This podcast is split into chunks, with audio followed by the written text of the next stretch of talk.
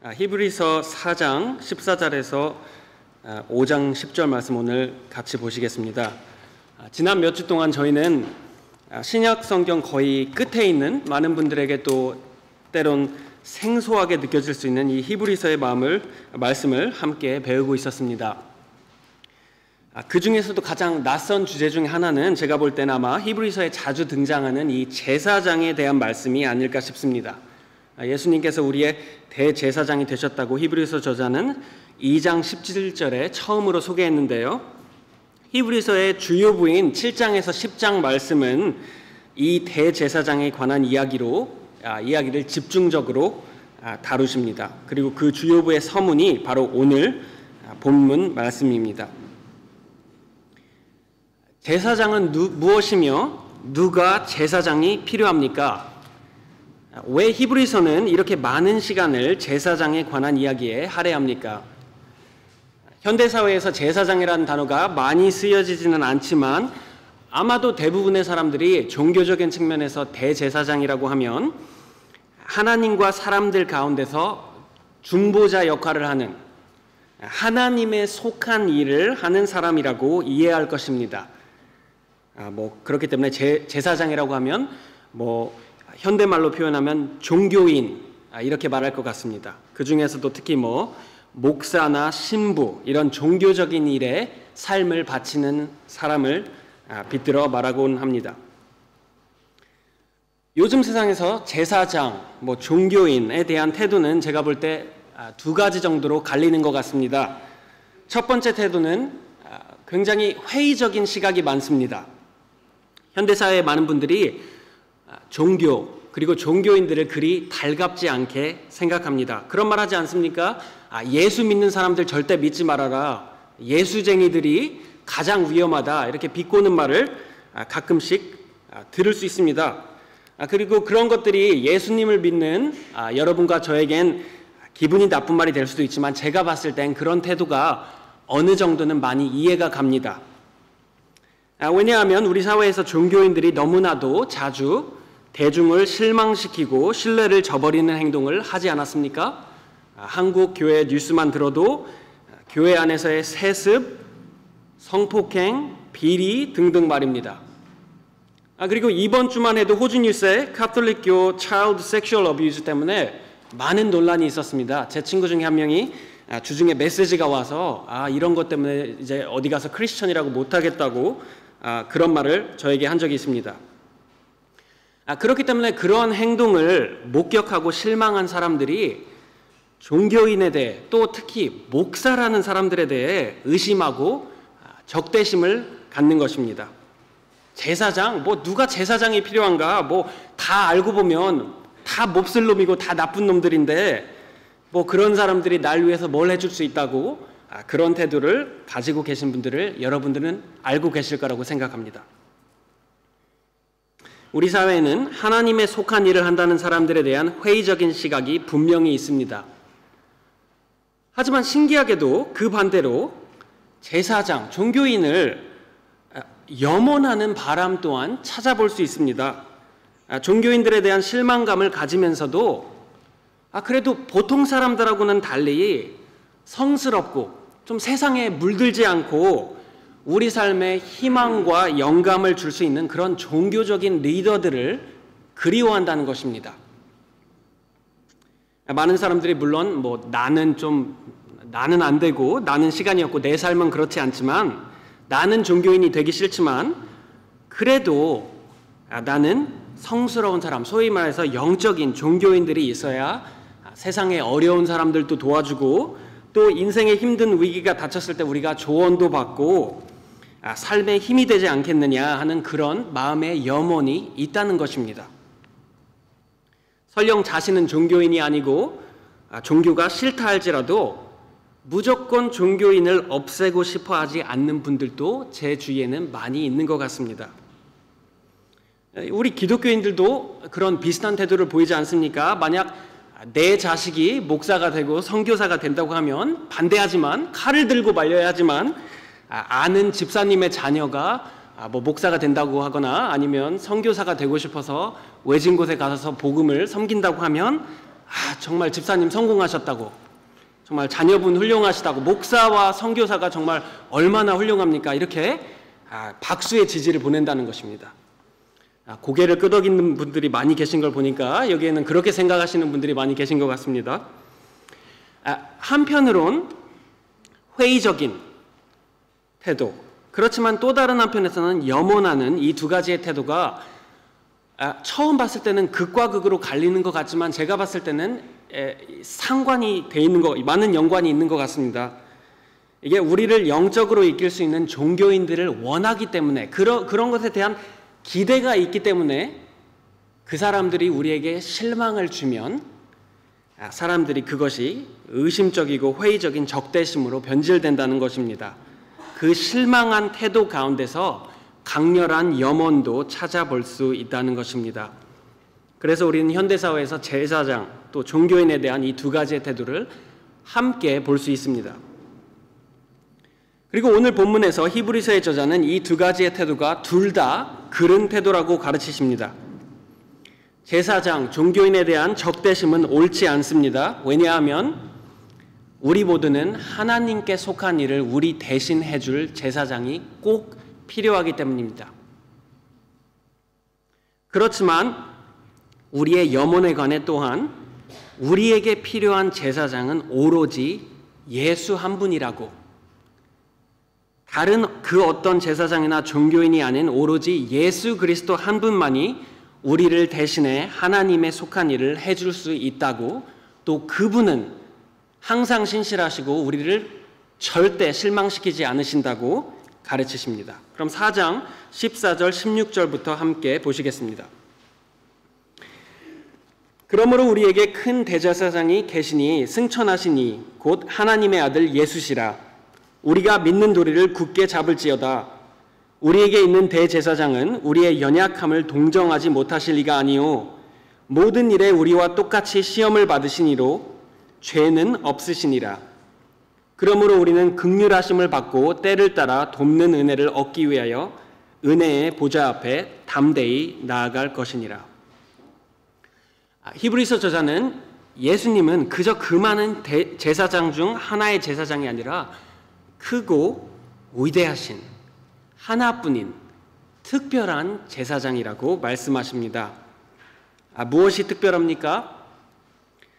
구약에서 제사장이 특별했던 이유 중 하나는 바로 아무나 들어갈 수 없는 하나님의 성전, 성소 안에 들어가 사람들을 위해서 제사를 올릴 수 있었기 때문에 특별했습니다. 성소는 성스러운 하나님이 거하심을 상징했기에 죄와 인간, 죄의 인간이 함부로 들어갈 수 없는 오로지 하나님께서 택한 시간에 선택받은 제사장들만 들어갈 수 있는 곳이었습니다. 아, 그렇기 때문에 구약에서 제사장은 이스라엘 백성들의 삶에선 절대 없어선 안 될 존재였습니다. 구약 성경을 읽어보시면 여러분, 아, 아, 이스라엘 백성들이 왕이 없는 시대는 많이 있었지만 제사장이 없는 시대는 없었습니다. 왜냐하면 제사장엔 꼭 필요했기 때문입니다. 하나님과의 관계를 갖는 삶을 가지려면 말입니다. 하지만 히브리서 저자는 예수님은 그 어떠한 제사장보다도 크고 위대하다고 말씀하십니까? 말씀하십니다. 왜 그렇습니까? 그것은 바로 예수님께서는 성소 안으로 들어가는 것에 그치지 않고 바로 하나님께서 계신 천국의 하늘로 승천하셨기 때문입니다. 그렇게 말씀하시지 않습니까? 그러므로 우리에게 큰 대제사장이 계시니 승천하신 이 곧 하나님의 아들 예수시라 대제사장 예수의 크고 위대하심의 또 다른 이유는 바로 그가 제사장일 뿐만이 아니라 하나님의 아들이라는 것입니다. 하나님의 아들이라는 단어는 이제까지 히브리서의 저자가 우리들에게 가르쳤던 많은 것들을 상기시킵니다. 1장 2절 말씀 기억하십니까? 이 모든 날 마지막에는 아들을 통하여 우리에게 말씀하셨으니 이 아들을 만유의 상속자로 세우시고 또 그로 말미암아 모든 세계를 지으셨느니라. 이는 하나님의 영광의 광채시요 그 본체의 형상이시라 그의 능력의 말씀으로 만물을 붙드시며 예수님은 천국의 하늘로 승천하신 제사장일 뿐만이 아니라 또한 만유를 하나님으로부터 상속받으신 하나님의 광채시고 또 그의 능력의 말씀만으로 만물을 붙드시는 그런 위대한 분이시라는 것입니다. 그러므로 예수님은 얼마나 크고 위대한 제사장입니까? 다른 그 어떤 제사장과 비교가 되지 않는다는 것입니다.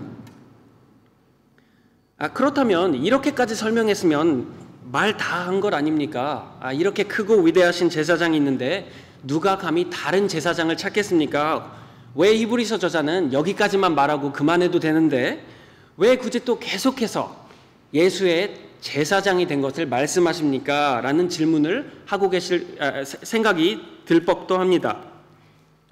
아, 제가 볼 땐 아마도 히브리서를 처음으로 받은 크리스천 커뮤니티는 예수님의 이 크고 위대하심이 오히려 예수께로 다가가는 데에 걸림돌이 된다고 고민을 했던 것 같습니다.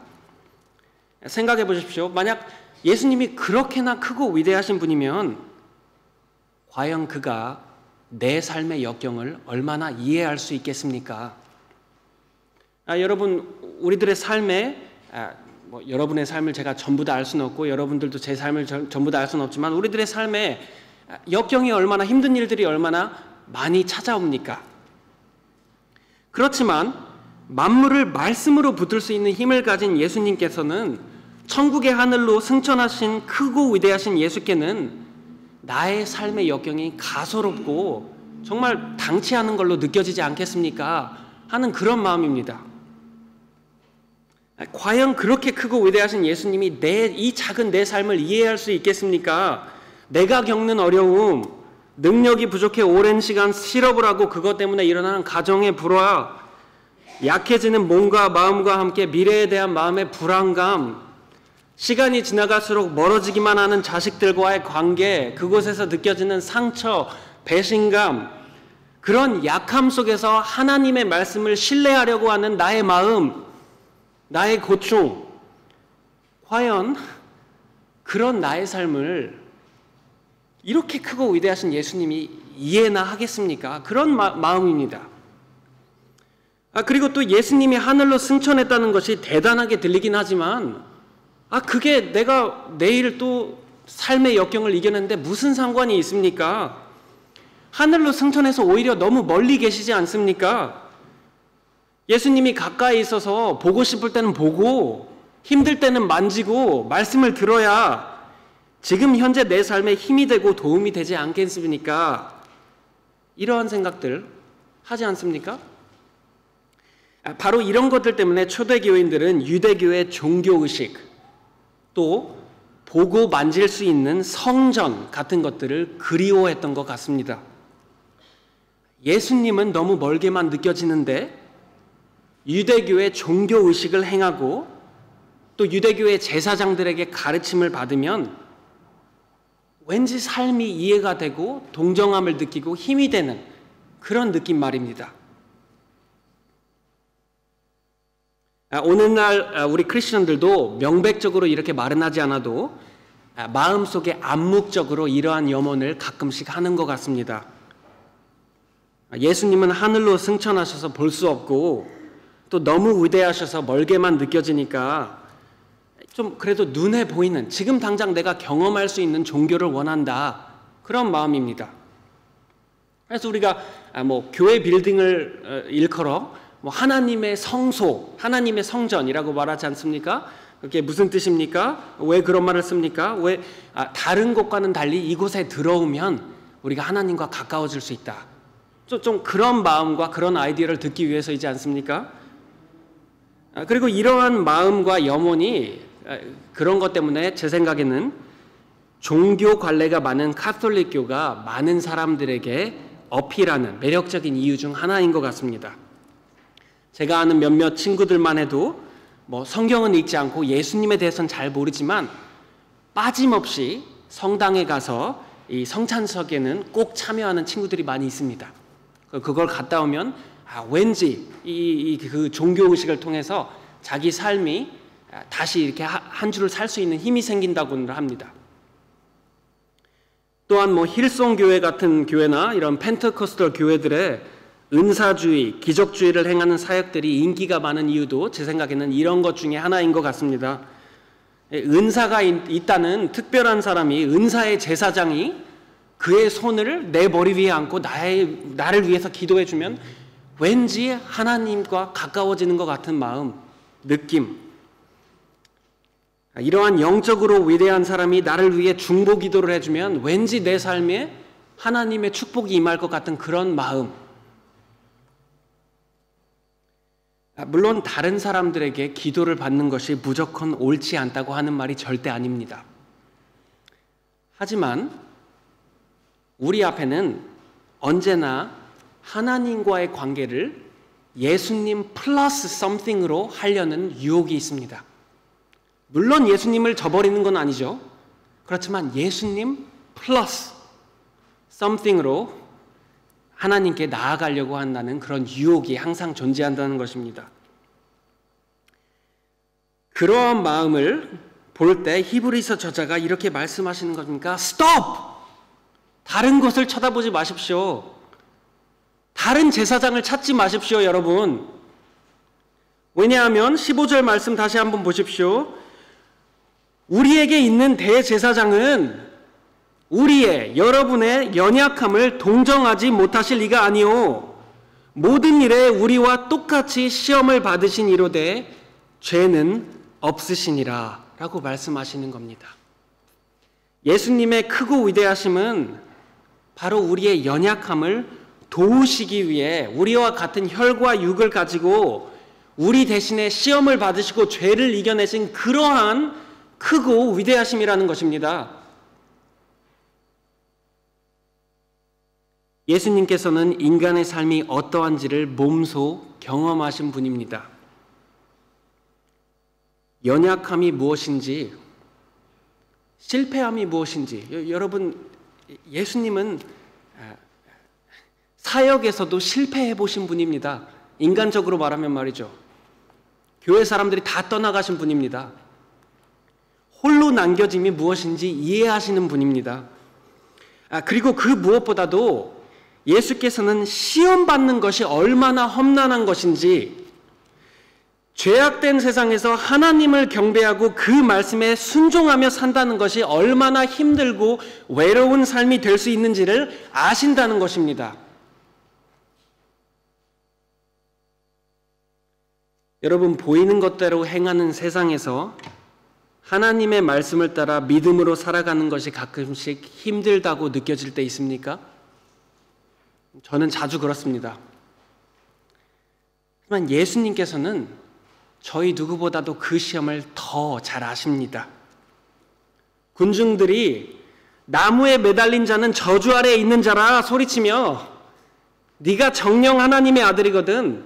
하나님이 진실로 너를 원한다면 그가 이제 너를 구원하지 않겠느냐? 라고 시험할 때조차도 아버지에 대한 믿음으로 그 시험 아래 순종했습니다. 그 누구보다도 간고한 죄의 시험을 받으셨지만 그는 죄 없이 그 시험을 이기셨습니다. 그렇기 때문에 예수께서는 시험 아래 놓여 있는 여러분과 저의 고난을 아시고 또 여러분의 삶의 시험이 어떤 것이 됐든 그 어느 하나도 가볍게 생각하지 않으신다는 것입니다. 예수님께서는 여러분 한분한 분의 삶을 보면서 여러분께서 힘들어 하시는 시험에 대해서 넌 그것도 못하냐? 그렇게 쉽게 생각하시는 분이 절대 아니시라는 것입니다. 우리를 동정하시며 또 우리를 위해 죄를 물리친 그러한 위대한 대제사장이라는 것입니다. 만약 예수님의 크고 위대하심이 정령 이렇다면 결론은 무엇입니까? 16절 말씀 보십시오. 그러므로 이게 정말 사실이라면 이게 이게 만약 우리의 대제사장 예수라면 우리는 극률하심을 받고 때를 따라 돕는 은혜를 얻기 위하여 은혜의 보좌 앞에 담대히 나아갈 것이니라. 하늘로 승천해 죄를 정결케 하시고 이제는 하나님 우편에 앉아 계셔서 우리에게 돕는 은혜를 주시는 예수 그리스도가 있기 때문에 담대히 시험 가운데서도 담대히 은혜의 보좌 앞에 나오라고 히브리서 저자가 강고히 권하는 것입니다. 삶의 시험과 고난 아래 놓여져 있을 때, 죄의 유혹 아래 믿음이 흔들릴 때, 또다시 어리석게 실수를 범하고 똑같은 죄를 또 저질렀을 때, 은혜의 보좌 앞에 또 담대히 나오라는 것입니다. 예수님 때문에 하나님의 그 크신 능력의 보좌는 파워뿐만이 아니라 은혜의 보좌라는 것입니다. 하나님께서는 우리가 감당치 못하는 시험을 허락하지 아니하시고 매일매일 삶에 필요한 은혜를 도움을 그리스도 예수의 이름으로 나아오는 모든 자들에게 베풀어 주신다는 것입니다. 죄는 하나님과 우리의 사이를 갈라놓습니다. 그것이 객관적으로도 아, 사실이고 우리 마음의 주관적으로도 사실입니다. 죄를 저지르면 우리가 우리가 하나님 말씀에 어긋되는 삶을 살면 그렇기 때문에 아, 교회에도 가끔씩 나오기 힘들 때가 있지 않습니까? 아, 그러한 삶을 살아놓고 내가 또 교회에 가서 뭐 찬송을 부르고 말씀을 듣고 교회 사람들하고 뭐 그런 식으로 인사하고 하는 게 이게 양심에 찔려서 나오기 싫을 때도 있지 않습니까? 이 죄가 하나님과 우리의 사이를 갈라놓는다는 것이 죄인이며 항상 죄성이 마음에 존재하는 우리들에게 정말 큰 문제입니다. 하지만 히브리서의 저자는 죄가 우리를 공격할 때, 사단의 강고한 유혹에 이끌릴 때, 설사 실수를 했을 때도 아담과 하와가 예덴 동산에서 그랬던 것처럼 하나님을 피해서 숨으려고 하지 말고 죄를 고백하고 우리의 필요함을 아뢰며 담대히 은혜의 보좌 앞에 나아오라고 하시는 것입니다. 죄를 뭐 숨기려고 하거나 내가 이 죄를 그냥 내 힘으로 해결했을 때 하나님 앞에 나오려고 하는 것이 아니라 그 어려움 가운데 그 죄 가운데 하나님의 도움을 받으러 예수 그리스도의 이름으로 나아오라는 것입니다. 혹시 여러분 가운데 똑같은 죄를 계속 저지르는 자신이 부끄럽고 자책스러워서 하나님을 멀리하고 계신 분이 오늘 있으신가 모르겠습니다. 아니면 주위 사람들을 돌아봤, 돌아봤을 때 다른 성도들은 다 괜찮은 것 같은데 왜 나만 또 계속 이렇게 어리석은 행동을 하나 생각하며 혼자 마음속으로 힘들어 하시는 분들이 있나 모르겠습니다. 그렇지만 히브리서 저자는 이렇게 말씀하십니다, 여러분. 대제사장 예수님이 이해하지 못하시고 용서하지 못할 죄는 아무것도 없습니다. 똑같은 죄의 유혹에 시달려 매일 가지고 와도 그 은혜의 보좌는 끊이지 않습니다. 그렇기 때문에 다가오라는 것입니다. 예수님의 이름으로 하나님 앞에 나아오라는 것입니다. 우리의 고난이 객관적으로 봤을 때 설사 작은 일이라고 하여도 우리를 동정하시는 예수님께서는 우리를 무시하지 않는다는 것입니다. 때를 따라 돕는 은혜를 매일매일, 매시간 매시간 여러분께 주신다는 것입니다.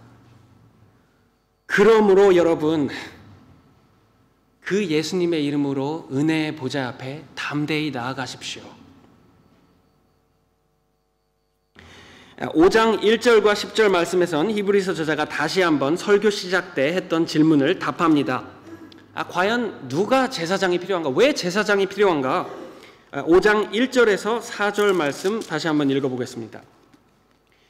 대제사장마다 사람 가운데서 택한 자이므로 하나님께 속한 일에 사람을 위하여 예물과 속죄하는 제사를 드리게 하나니 그가 무식하고 미혹된 자를 능히 용납할 수 있는 것은 자기도 연약에 휩싸여 있습니다. 그러므로 백성을 위하여 속죄제를 드림과 같이 또한 자신을 위하여도 드리는 것이 마땅하니라. 이 종기는 아무도 스스로 취하지 못하고 오직 아론과 같이 하나님의 부르심을 받은 자라야 할 것이니라. 아, 무슨 말씀입니까? 하나님께 속한 일은 자기 마음대로 하나님 앞에 할 수 없다는 것입니다. 아, 여러분 가끔씩 어떤 사람들은 이렇게 말하지 않습니까? 아, 종교는 개인적인 문제다. 나와 하나님과의 관계의 문제다. 교회가 뭐 참여할 일이 아니고 나는 교회 없이 내 스스로 하나님과의 관계를 맺을 수 있다. 뭐 성경 말씀 없어도 된다. 그냥 내 뜻대로 하나님과의 관계를 가지면 된다. 이렇게 생각하시는 분들에게 히브리서 저자가 말씀하시는 것입니다. 하나님께 속한 일은 자기 멋대로 인간 마음대로 결정할 수 있는 일이 결국 절대 아니다. 하나님이 어떤 분이십니까? 4장 17, 13절에서 이렇게 말씀하셨습니다. 지으신 것이 하나도 그 앞에 나타나지 않음이 없고 우리의 결산을 받으실 이의 눈앞에 만물이 벌거벗은 것 같이 드러나느니라. 죄인인 인간이 그 연약함과 범죄함을 다 아시는 하나님 앞에 내 스스로 내 성과로 앞으로 나아간다? 말 같지도 않은 소리라는 것입니다. 인간이 진실로 하나님과의 관계를 맺으려면 극률하신 하나님의 은혜를 받으려면 오로지 하나님께서 택하신 방법을 따라서만 맺을 수 있다는 것입니다. 그리고 하나님께서 택하신 방법은 바로 사람 가운데서 그 사람들을 위하여 예물과 속죄하는 제사를 드리는 제사장을 통해서 하나님께 나아오는 것이라는 것입니다. 아, 그렇기 때문에 구약에서 하나님은 이스라엘 백성들에게 대제사장 아론과 그의 후손을 주신 것입니다. 누가 제사장이 필요합니까? 하나님 앞에 나아오려면 모든 사람이 제사장이 필요합니다. 왜냐하면 우리 모두는 죄인이므로 하나님 앞에 우리의 죄를 속죄해 줄 제사장이 필요하기 때문입니다.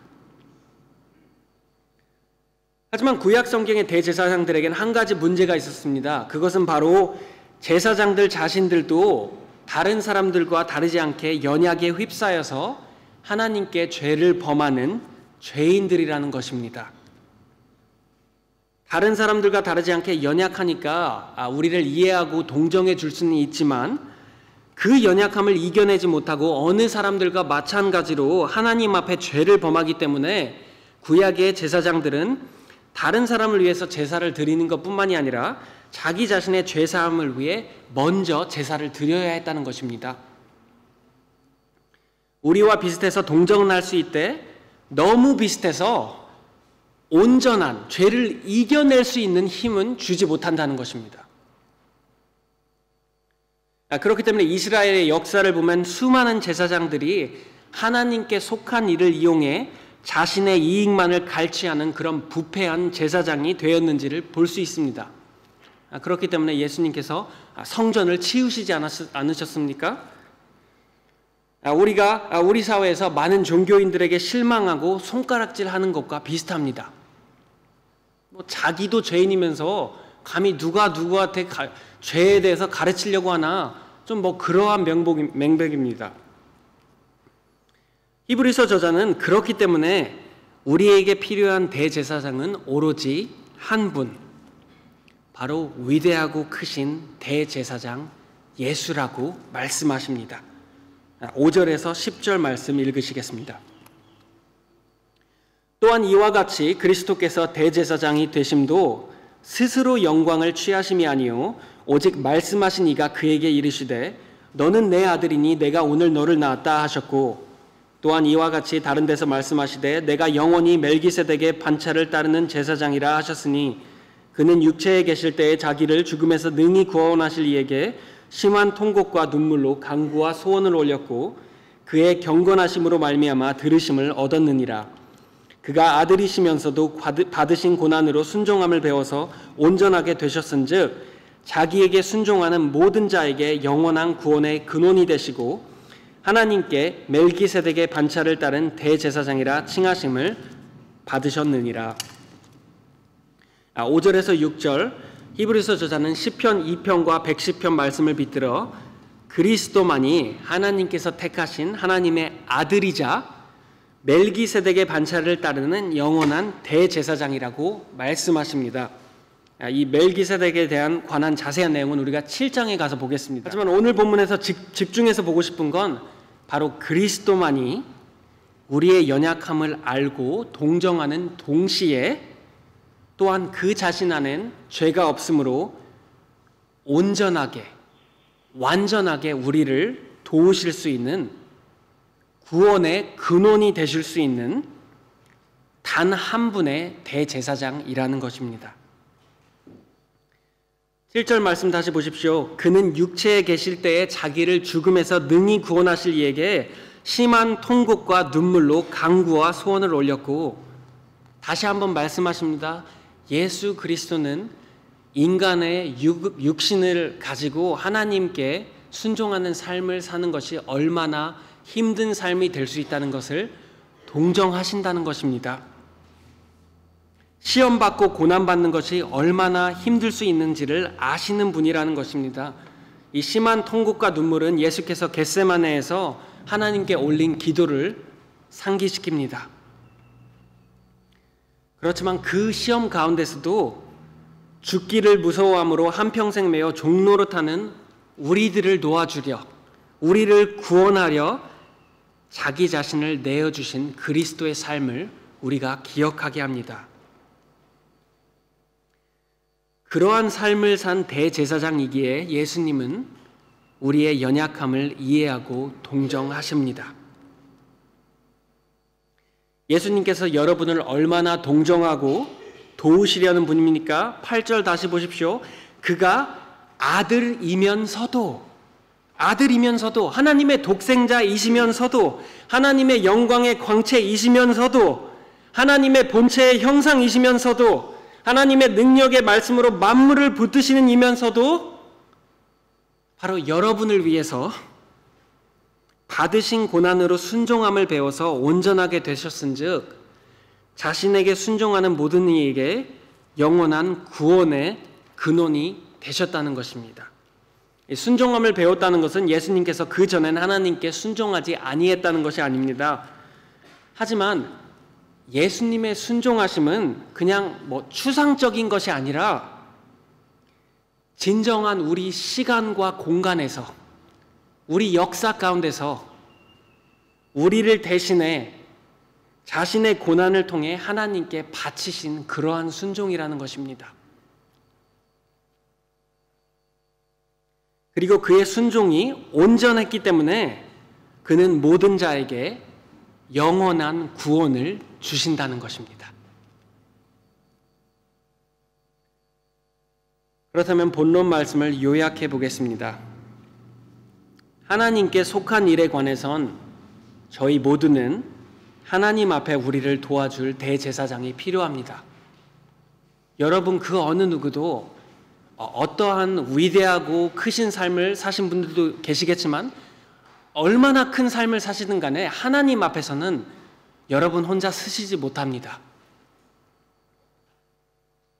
하나님 앞에 구원을 받을 수 있는 하나님 앞에 죄 없이 설 수 있는 유일한 방법은 바로 위대하고 크신 대제사장 예수님을 통해서 통해서만 가능합니다. 그렇기 때문에 본문 말씀이 하시는 말씀은 14절에 요약되어 있습니다. 그러므로 우리에게 큰 대제사장이 계시니 승천하시니 곧 하나님 아들 예수시라 우리가 믿는 도리를 굳게 잡을지어다. 아, 히브리서 저자는 굳게 잡으라고 권고하십니다. 무슨 말입니까? 다시 말하면 굳게 안 잡을 수도 있다는 것입니다. 아, 여러분 삶에서 예수님을 대충 잡을 수도 있다는 것입니다. 얕게 잡을 수도 있다는 것입니다. 예수님도 잡지만 다른 것들도 잡으려고 하는 마음이 있을 수 있다 는 것입니다. 그렇지만 히브리서 저자는 그렇게 잡으면 안 된다는 것입니다. 오로지 예수님밖에 없다는 것입니다. 굳게 잡아야 한다는 것입니다. 여러분은 여러분 삶에서 크고 위대하신 대제사장 하나님의 아들 예수 그리스도를 굳게 잡고 계십니까? 생각해 보십시오.